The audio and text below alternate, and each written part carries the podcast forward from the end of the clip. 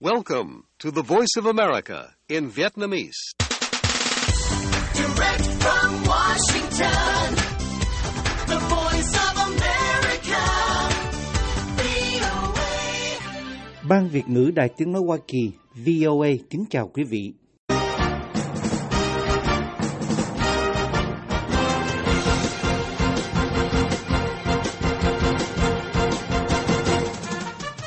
Trong chương trình thời sự quốc tế của đài VOA sáng thứ năm ngày 15 tháng 2 năm 2024 giờ Việt Nam, mời quý vị theo dõi các tin tức thời sự đáng chú ý bao gồm Ukraine đánh chìm tàu đổ bộ của Nga ở Biển Đen.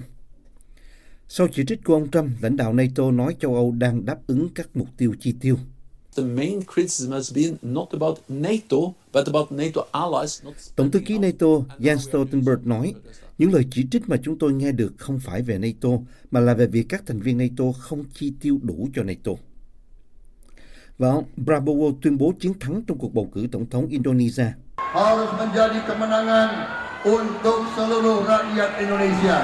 Ông Prabowo tuyên bố kết quả này là một chiến thắng cho tất cả người dân Indonesia. Mời quý vị theo dõi thông tin chi tiết. Ukraine đã phá hủy một tàu chiến đổ bộ của Nga ngoài khơi bờ biển Crimea bị chiếm đóng bằng xuồng không người lái của hải quân, tấn công vào mạn trái của tàu hôm thứ Tư, khiến tàu bắt đầu chìm, cơ quan tình báo và lực lượng vũ trang Kiev cho biết. Không có bình luận ngay lập tức từ phía Nga. Trước đó họ tuyên bố phá hủy 6 máy bay không người lái ở Biển Đen. Điện Kremlin từ chối yêu cầu bình luận của Reuters. Lực lượng vũ trang Ukraine cùng với đơn vị tình báo của Bộ Quốc phòng đã phá hủy tàu đổ bộ cỡ lớn Cesar Kunikov. Nó đang ở trong vùng lãnh hải của Ukraine, gần Alupka, vào thời điểm xảy ra vụ tấn công, quân đội cho biết trên Telegram Messenger.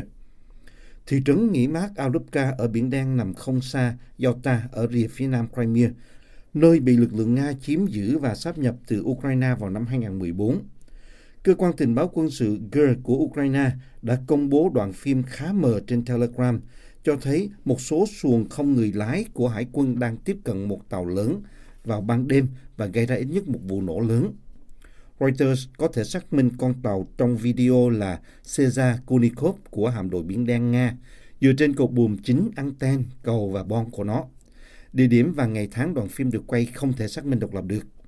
Một số cảnh quay ở cuối cho thấy dường như con tàu bị thiệt hại lớn khi nó nghiêng hẳn sang một bên.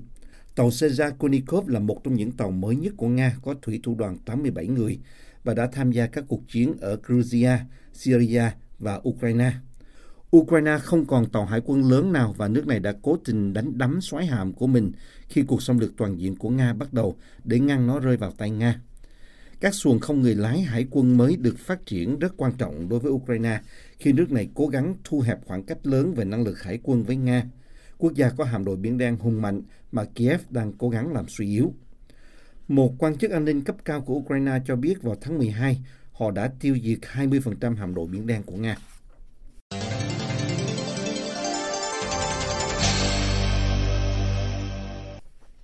Estonia, Latvia và Litva hôm thứ Tư đưa ra các phản đối ngoại giao tới Moscow sau khi cảnh sát Nga đưa các chính trị gia hàng đầu của các nước vùng Baltic này vào danh sách truy nã vì liên quan đến việc phá hủy các di tích thời Liên Xô. Ba quốc gia vùng Baltic từng nằm dưới sự cai trị của Moscow nhưng hiện là thành viên của Liên minh châu Âu và NATO. Kể từ khi Nga xâm lược Ukraine, họ đã nổi lên thành những nước kiên quyết ủng hộ Ukraine và lên tiếng chỉ trích Nga. Theo danh sách truy nã của Nga, Thủ tướng Estonia Kaja Kallas và Ngoại trưởng Taima Peterkov cùng với Bộ trưởng Văn hóa Litva Simonas Keris và khoảng 60 thành viên đương nhiệm và cựu thành viên Quốc hội Latvia đều nằm trong danh sách truy nã của cảnh sát. Hãng thông tấn nhà nước Nga TASS hôm thứ Ba cho biết các quan chức vùng Baltic bị cáo buộc phá hủy tượng đài binh sĩ Liên Xô. Hành vi có thể bị phạt tù 5 năm theo Bộ luật hình sự Nga. Bộ Ngoại giao Latvia trong một tuyên bố cho biết rằng họ đang hợp tác với EU để giải quyết vấn đề và đang tìm cách giảm thiểu mọi rủi ro cho công dân nước này. Bộ sẽ tiếp tục duy trì cùng với các đối tác EU và NATO cũng như các nước khác trong khuôn khổ các tổ chức quốc tế vấn đề về các vụ việc có động cơ chính trị và mục tiêu ngoài lãnh thổ của Nga, Bộ này nói thêm. Trong khi đó, Litva yêu cầu gỡ bỏ các chính trị gia của nước này ra khỏi danh sách. Bộ Ngoại giao Litva viết, những quyết định này của Nga mâu thuẫn với các chuẩn mực được công nhận rộng rãi của luật pháp quốc tế. cho thấy nỗ lực xuyên tạc quá khứ và thể hiện sự thiếu tôn trọng đối với ký ức lịch sử của Litva.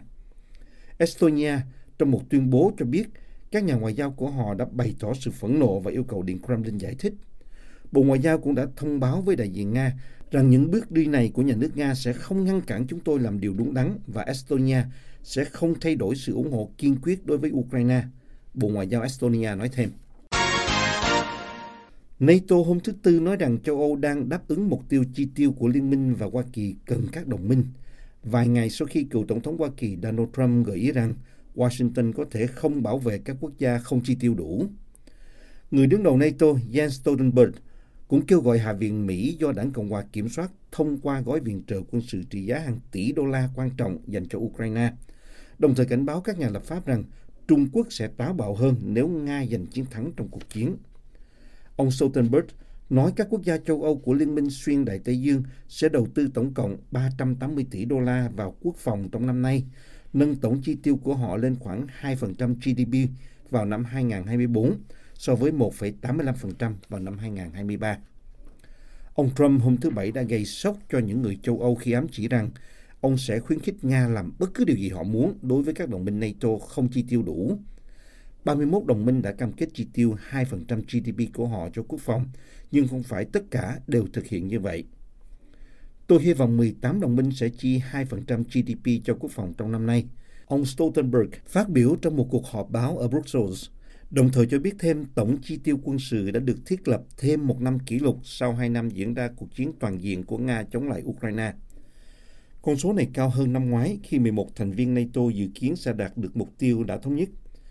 Trả lời những câu hỏi của các nhà báo liên quan đến tranh cãi xung quanh bình luận của ông Trump, ông Stoltenberg nói Hoa Kỳ biết Liên minh quốc phòng quan trọng như thế nào đối với an ninh của chính mình. It's strong bipartisan support for NATO in uh, in uh, in in the US. The Ông nói trước cuộc họp của các bộ trưởng NATO, Hoa Kỳ chưa bao giờ chiến đấu một mình trong chiến tranh. Những lời chỉ trích mà chúng tôi nghe được không phải về NATO, mà là về việc các thành viên NATO không chi tiêu đủ cho NATO. Ông nói thêm và cho biết việc tăng chi tiêu quân sự mới của các đồng minh châu Âu là bằng chứng cho thấy thông điệp này đã được lắng nghe. Tôi tin tưởng Hạ viện sẽ đồng ý hỗ trợ Ukraine vì đây không phải là hoạt động từ thiện. Đây là khoản đầu tư cho an ninh của chính chúng ta. Ông Stoltenberg nói với Reuters trong một cuộc phỏng vấn. Ông Tổng thư ký cũng cho biết Liên minh châu Âu không thể bảo vệ châu Âu. 80% chi tiêu quốc phòng của NATO đến từ các đồng minh NATO ngoài EU. Lần đầu tiên trong lịch sử kể từ khi kết thúc chiến tranh lạnh, Berlin đạt được mục tiêu 2% trong năm nay, phân bổ số tiền tương đương 76,8 tỷ đô la cho chi tiêu quốc phòng trong năm nay, thông qua các khoản chi ngân sách thường xuyên và đặc biệt. Tuy nhiên, tổng chi tiêu quốc phòng của nước này vẫn được giữ bí mật. Pháp, cường quốc hạt nhân duy nhất của khối có thể sẽ làm theo như vậy. The voice of America, VOA.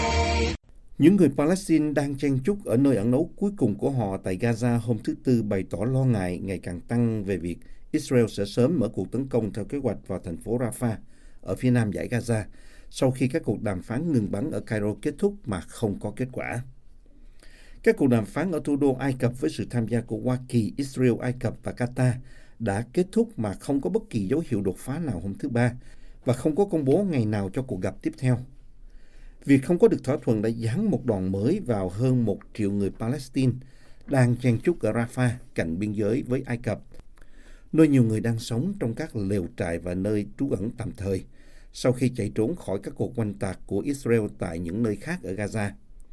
Quân đội Israel nói họ muốn quét sạch các chiến binh Hồi giáo khỏi nơi ẩn náu ở Rafah và giải thoát các con tin đang bị giam giữ ở đó sau các cuộc đột kích của Hamas vào Israel hôm 7 tháng 10, nhưng không đưa ra thông tin chi tiết về kế hoạch sơ tán thường dân. Richard Peppercorn, đại diện của WHO tại Gaza và bờ Tây nói, các hoạt động quân sự ở khu vực đông dân cư này tất nhiên sẽ là một thảm họa không thể đo lường được và thậm chí sẽ mở rộng thêm thảm họa nhân đạo ngoài sức tưởng tượng. Israel nói họ thực hiện các bước để giảm thiểu thương vong cho thường dân và cáo buộc các chiến binh Hamas ẩn náu giữa dân thường, kể cả trong bệnh viện và nơi trú ẩn, điều mà nhóm chiến binh phủ nhận. Một quan chức Palestine cho biết Ai Cập và Qatar sẽ tiếp tục đàm phán riêng với các bên tham chiến và kêu gọi Israel mềm mỏng hơn trong lập trường.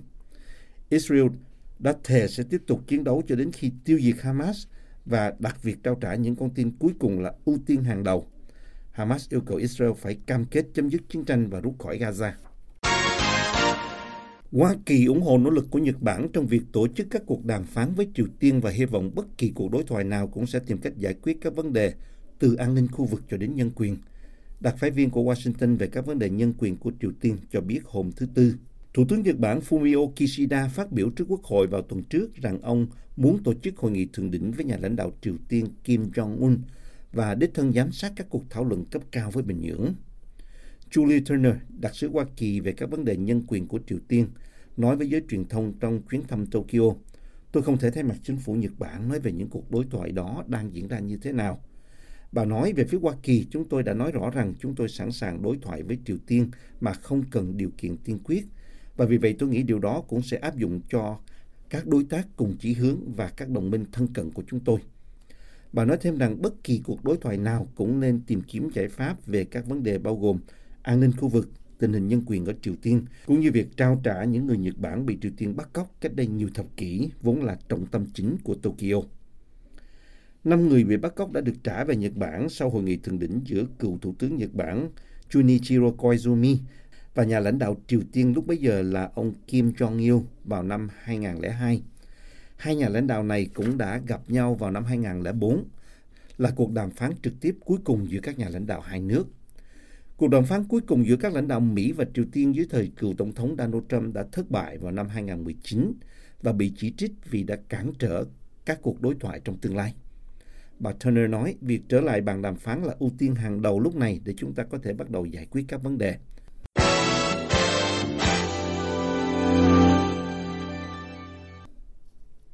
Bộ trưởng Quốc phòng Indonesia Prabowo Subianto tuyên bố chiến thắng trong cuộc bầu cử tổng thống hôm thứ Tư sau khi các cuộc kiểm phiếu không chính thức cho thấy ông dẫn trước rất lớn và tất nhiên sẽ giành chiến thắng trong nỗ lực tranh cử tổng thống lần thứ ba. Chính trị gia kỳ cựu Prabowo, cựu chỉ huy lực lượng đặc biệt, đã đánh bại các đối thủ của mình, giành được khoảng 58% phiếu bầu, theo bốn nhà thăm dò dựa trên các lá phiếu đếm nhanh tại các nơi bỏ phiếu mẫu trên toàn quốc. Số phiếu bầu được kiểm dao động từ khoảng 86% đến 95% vào lúc 14 giờ giờ quốc tế. Xuất hiện trước những người ủng hộ cùng với liên danh tranh cử của mình, con trai của Tổng thống đương nhiệm Gibran Rakabuming Raka. Kemenangan ini harus menjadi kemenangan untuk seluruh rakyat Indonesia. Ông Prabowo, 72 tuổi, tuyên bố kết quả là một chiến thắng cho tất cả người dân Indonesia. Chúng tôi rất biết ơn về kết quả đếm nhanh.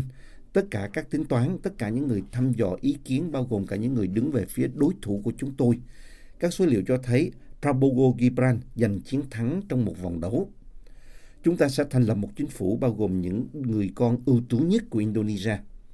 Theo các nhà thăm dò độc lập tiến hành kiểm phiếu mẫu, các đối thủ Anies Baswedan và Ganjar Pranowo lần lượt theo sau với khoảng 25% và 17%. Cuộc kiểm phiếu sơ bộ của Ủy ban bầu cử diễn ra chậm hơn nhiều và cho thấy ông Prabowo giành được 57,7% phiếu bầu với khoảng 6% số phiếu bầu được ghi nhận. Hai ứng cử viên Anis và Ganjak kêu gọi công chúng không đưa ra kết luận về kết quả và chờ đợi kết quả chính thức, dự kiến muộn nhất là vào ngày 20 tháng 3. Chương trình thời sự quốc tế của đài VOA xin được kết thúc ở đây. Hẹn gặp lại quý thính giả trong bản tin thời sự quốc tế ngày mai. This program has come to you from the Voice of America, Washington.